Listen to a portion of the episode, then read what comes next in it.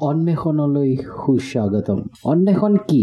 নিশ্চয় ইয়ালৈ আহিছে যেতিয়া অন্বেষণ এটি পডকাষ্ট অসমীয়া পডকাষ্ট ইয়াত অসমীয়া ভাষাত মানুহৰ কাহিনী পতা হ'ব সৃজনীশীলতাৰ কথা পতা হ'ব অৰেল হিষ্ট্ৰীৰ কথা পতা হ'ব লোককথাবোৰৰ বিষয়ত আলোকপাত কৰা হ'ব। এয়া অন্বেষণৰ প্ৰস্তাৱনা সংখ্যা। অন্বেষণৰ দৰকাৰ কি হ'ল? আৰু এটি পডকাষ্টৰ দৰকাৰ কি হ'ল? প্ৰস্তাৱনা সংখ্যাত তাকে আলোচনা কৰোঁ। এক ডিজিটেল অসমীয়াৰ সন্ধান। পডকাষ্ট যিহেতু এটি অতি নতুন মাধ্যম যোগাযোগৰ অসমীয়া ভাষাত এতিয়াও বহু বেছি পডকাষ্ট নাই। আৰু মই ব্যক্তিগতভাৱে যোৱা ষোল্ল বছৰৰ পৰা অসমৰ বাহিৰত আছোঁ।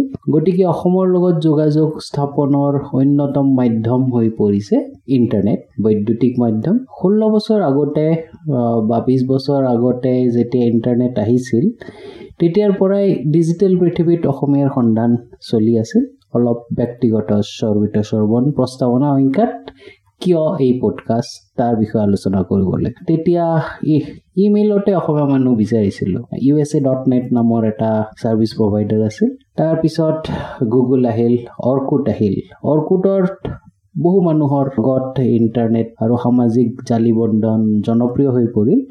আৰু তেতিয়াই অসমীয়া ইউনিকোডত লিখা কিছুমান বন্ধুই শিকাইছিল। অসমীয়া ইউনিকোডত অসমীয়া ভাষাৰ প্ৰসাৰৰ বাবে লিখিছিলোঁ খুব কম মানুহ আছিল।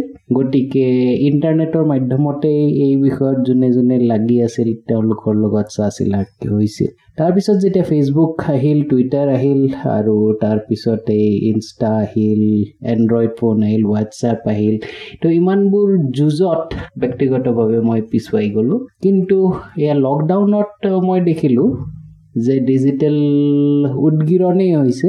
মানুহে আত্মপ্ৰকাশৰ আত্ম অভিব্যক্তি প্ৰকাশত এক উদগিৰণ হৈছে।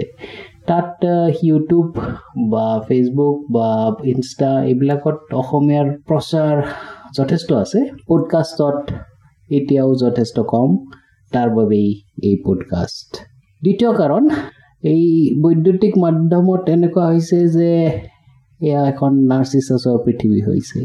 নাৰ্চিছাছৰ পৃথিৱী মানে মই মোৰ গাড়ী মোৰ ঘৈণী মোৰ ফুল মোৰ আৰ্ট মোৰ পাৰ্টি মোৰ গান। সেয়া আনৰ ক'ব লাগে। সেয়া ভাল কথা বেয়া কথা সেইটো ক'ব আজিৰ আলোচনাৰ বিষয় নহয়। এই নাৰ্চিছাছৰ পৃথিৱীতেই যেন মানুহৰ কাহিনীবোৰ হেৰাই পৰিছে।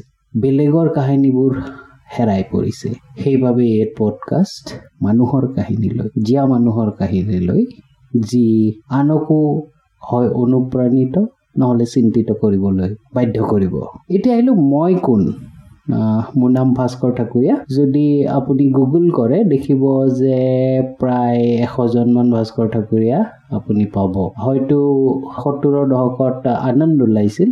আনন্দত আছিল অমিতাভ বচ্চনৰ জনপ্ৰিয় নাম ভাস্কৰ। আৰু তাৰ বাবেই কিজানি সত্তৰৰ দশকত জন্ম হোৱা বহুতৰে নাম ভাস্কৰ হৈ পৰিল। টেকনিকেলি ভাস্কৰ ঠাকুৰেও বহুত হৈ পৰিল কাৰণ অসমত ঠাকুৰীয়া এটা অতি কমন উপাধি। তেতিয়া সেই ইমান এশজন ভাস্কৰ ঠাকুৰীয়াৰ ভিতৰত মই কোন যদি কওঁ তেতিয়াহ'লে মোৰ পেচাগত কামটো মই যদিও আঁতৰাই ৰাখোঁ বা পেচাগত কামটো ক'ব লাগিব যে মই পেচাত ডাক্তৰ। এতিয়া ডাক্তৰ বুলি ক'লেও কমচে কম দহজন ডাক্তৰ ভাস্কৰ ঠাকুৰীয়া আপোনালোকে দেখা পাব। তেতিয়া আৰু এটা পৰিচয় দিব লাগিব যে মই লিখোঁ। লিখাও বুলি ক'লে হয়তো আপোনাৰ আগত পৰি আহি পৰিব তিনিজন ভাস্কৰ ঠাকুৰীয়া। এতিয়া ছেগ্ৰিগেট কৰিবলৈ মই ক'ব লাগিব যে মই অসমীয়াত লিখোঁ। কিছুমান কেতিয়াবা গল্প লিখিছিলোঁ এতিয়াও অলপ চলপ লিখি আছোঁ। এতিয়া হয়তো চিনাকি দুই এজনে গম পাব যে অ' সেইজন ভাস্কৰ ঠাকুৰীয়া। ব্যক্তিগত চৰ্বিত চৰ্বন যাক বন্ধ কৰিবলৈ কাৰণ সাহিত্যিক সাহিত্যিকৰ এটা দোষ আছে যেনেকে আমি সৰু থাকোঁতে কবিবিলাকৰ দোষ পাইছিলোঁ যে তেওঁলোকে যাতেই য'তে য'তেই পায় নিজৰ কবিতা শুনাইহে এই কথাটো অসমীয়া চিনেমা অসমীয়া থিয়েটাৰ আৰু ৰস ৰচনা এইবিলাকে ইমান জনপ্ৰিয় কৰি তুলিছিল যে লগৰ ল'ৰাক বাহিৰৰ মানুহক মই যে সাহিত্য প্ৰেমী মই যে কবিতা ভাল পাওঁ আৰম্ভণিতে দুই এটা লিখিছিলোঁ সেইটো কেতিয়াও নক'লোঁ কাকো যে মই কবিতা ভাল পাওঁ বা কবিতা লিখোঁ। কাৰণ লগৰ মানুহৰ মাজত এইটো ভাৱধাৰণা আছিল যে কবি মানেই এটা মহাকামোৰ এটা বান্ধাকবি। সেইটো নহ'বলৈ মই যত্ন কৰিম কাৰণ সেই মই কোন বা এক্সেট্ৰা এক্সেট্ৰা নিজৰ ঢোল বজাবলৈ মোৰ লগত আনবোৰ সামাজিক জালি বন্ধনৰ মাধ্যম আছে। সেইবিলাকতো মই মাজে সময়ে ঢোল নবজালেও দুই এটা চাপৰি মাৰি থাকোঁ। ইয়াত মই চেষ্টা কৰিম ভিন ভিন মানুহৰ লগত কথা পাতিবলৈ যি বা ভিন ভিন মানুহৰ বিষয়ে কথা পাতিবলৈ যাৰ সৃজনীশীলতাই মানুহক উদ্ধত কৰিব পাৰে বা যাৰ কিবা এটা সমাজৰ লগত কিবা এটা কাহিনী ক'বলগীয়া আছে। নহ'লে ৰিচেণ্ট অৰেল ফকলোৰ ফোক হিষ্ট্ৰীবোৰ। যেনেকৈ ধৰক আমি সৰু থাকোঁতে পেৰেষ্ট্ৰইকা গছ সকলোৱে জানিছে। কিন্তু মই পৃথিৱীৰ কথা কৈছোঁ। পৃথিৱীত যেতিয়া আমি সৰু আছিলোঁ তেতিয়া ৰোনাল্ড ৰেগেন মিখাইল গৰ্বাচৱ শীতল যুদ্ধ বাৰ্লিন ৱাল এইবিলাকৰ কথা খুব চলিছিল।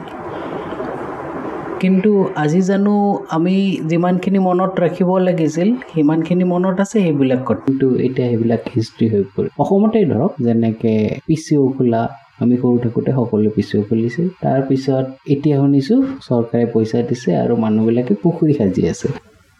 এতিয়া সেইবিলাক বুৰঞ্জী ইতিহাস। বহুতৰে কিজানি মনতেই নপৰিব যে তেনেকুৱাও কিবা এটা হৈছিল।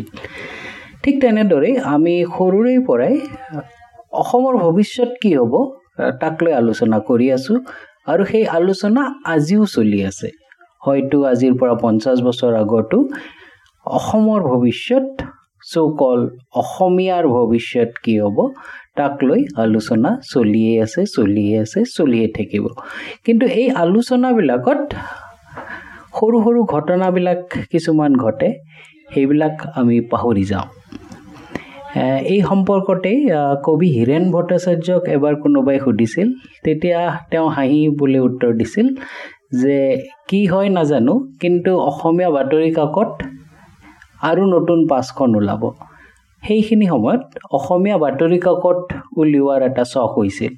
পইচা থাকিলে ধনী হ'লে বাতৰি কাকত উলিয়াব। তাৰ ঠিক যেনেদৰেই দহ হাজাৰ জমা হ'লে পিচৰ দোকান দিব। আৰু আজিকালি পইচা পাবলৈ পুখুৰী খান্দিব। তাৰ মাজত বহুত ধৰণৰ ঘটনা ঘটি আছিল। সেইবিলাক বহু ধৰণৰ মাধ্যমত মানুহে জমা কৰি আছে। পডকাষ্টতো তাৰ হিচাপ ৰখাটো অতি দৰকাৰী। সেইবাবেও এই পডকাষ্ট মনত পেলাওক সেই লেটাৰ হেড প্ৰেছৰ কথা।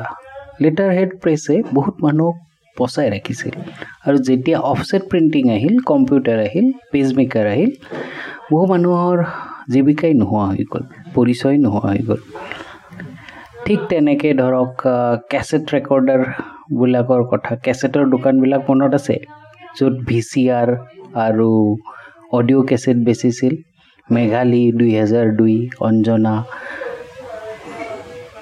সেইবিলাক আজি নাই আৰু যিটো দ্ৰুত গতিত আমাৰ জীৱন আগবাঢ়ি গৈছে ধৰি নাৰাখিলে সেইবিলাক হয়তো সদায়ৰ বাবে হেৰাই যাব। তাক মনত ৰখাটো অতি দৰকাৰী কথা। আমাৰ সদ্যহতে ঘটি থকা ঘটনাবিলাকেই ভাবকচোন। এক ডেৰ বছৰ আগতে কা আন্দোলনত যিবোৰ ঘটনা ঘটিছিল বা সদ্যহতে যিটো লকডাউনত যিবিলাক অভূতপূৰ্ব ঘটনা ঘটি আছে সেইবিলাকো এদিন ইতিহাস হৈ নাযাব জানো? তাক ধৰি ৰখাৰ দৰকাৰ আছেনে নাই? নিশ্চয় আছে। আৰু সকলো মাধ্যমতে আছে। বিশেষকৈ মানুহে আজিকালি মিডিয়াৰ ওপৰত ভৰসা কৰিবলৈ বন্ধ কৰিছে। কাৰণ কৰ্পৰেট আইডিয়াজ আৰু উত্তৰ সত্য যুগ আহি পৰিছে। তাত মানুহৰ মূৰত কেনেকৈ কি চিন্তা কৰিব লাগে। তাক কৰ্পৰেট দুনিয়াই তাৰ দিশ নিৰ্ণয় কৰে। আৰু সেইবাবেই এইবিলাক স্বাধীনভাৱে ধৰি ৰখাটো দৰকাৰ। সেইবাবে হয়তো ব্লগ যেতিয়া ব্লগ আহিছিল এসময়ত ব্লগ ওলোৱাৰ লগে লগে মোৰ ব্লগো আছিল বেবেৰী বাং ইংৰাজীটো অসমীয়াটো। সেইবাবে হয়তো পডকাষ্ট ব্লগ বা ছ'চিয়েল নেটৱৰ্কিং আগবাঢ়ি গৈছে। কিন্তু তাতেও যিহেতু বহু জাগতিক কৰ্পৰেট ৱৰ্ল্ডৰ ইণ্টাৰভেনশ্যন হোৱাৰ অতি সম্ভাৱনা থাকে গতিকে আমি সাৱধান হোৱাটো অতি দৰকাৰী। তাৰ বাবেই ব্যক্তিগতভাৱে নিজৰ কথাবোৰ ৰাইজৰ কথাবোৰ নিৰ্ভীক আৰু নিৰপেক্ষভাৱে ধৰি ৰখাটো দৰকাৰ। তাৰ বাবেও এই পডকাষ্ট সেই তেনেকুৱা বহুত কথা আছে যিবিলাক আজি আমি হয়তো ধৰি ৰখাৰ দৰকাৰ তাৰ চেষ্টা চলি আছে। আৰু আমি ইয়াত এই পডকাষ্টত সেইবোৰ ধৰি ৰাখিবলৈ যত্ন কৰিম। আশা কৰোঁ অনাগত দিনত আমি লগ পাম। ধন্যবাদেৰে আজিলৈ থৈছোঁ। আহক আমি অন্বেষণ কৰিম। ধন্যবাদ।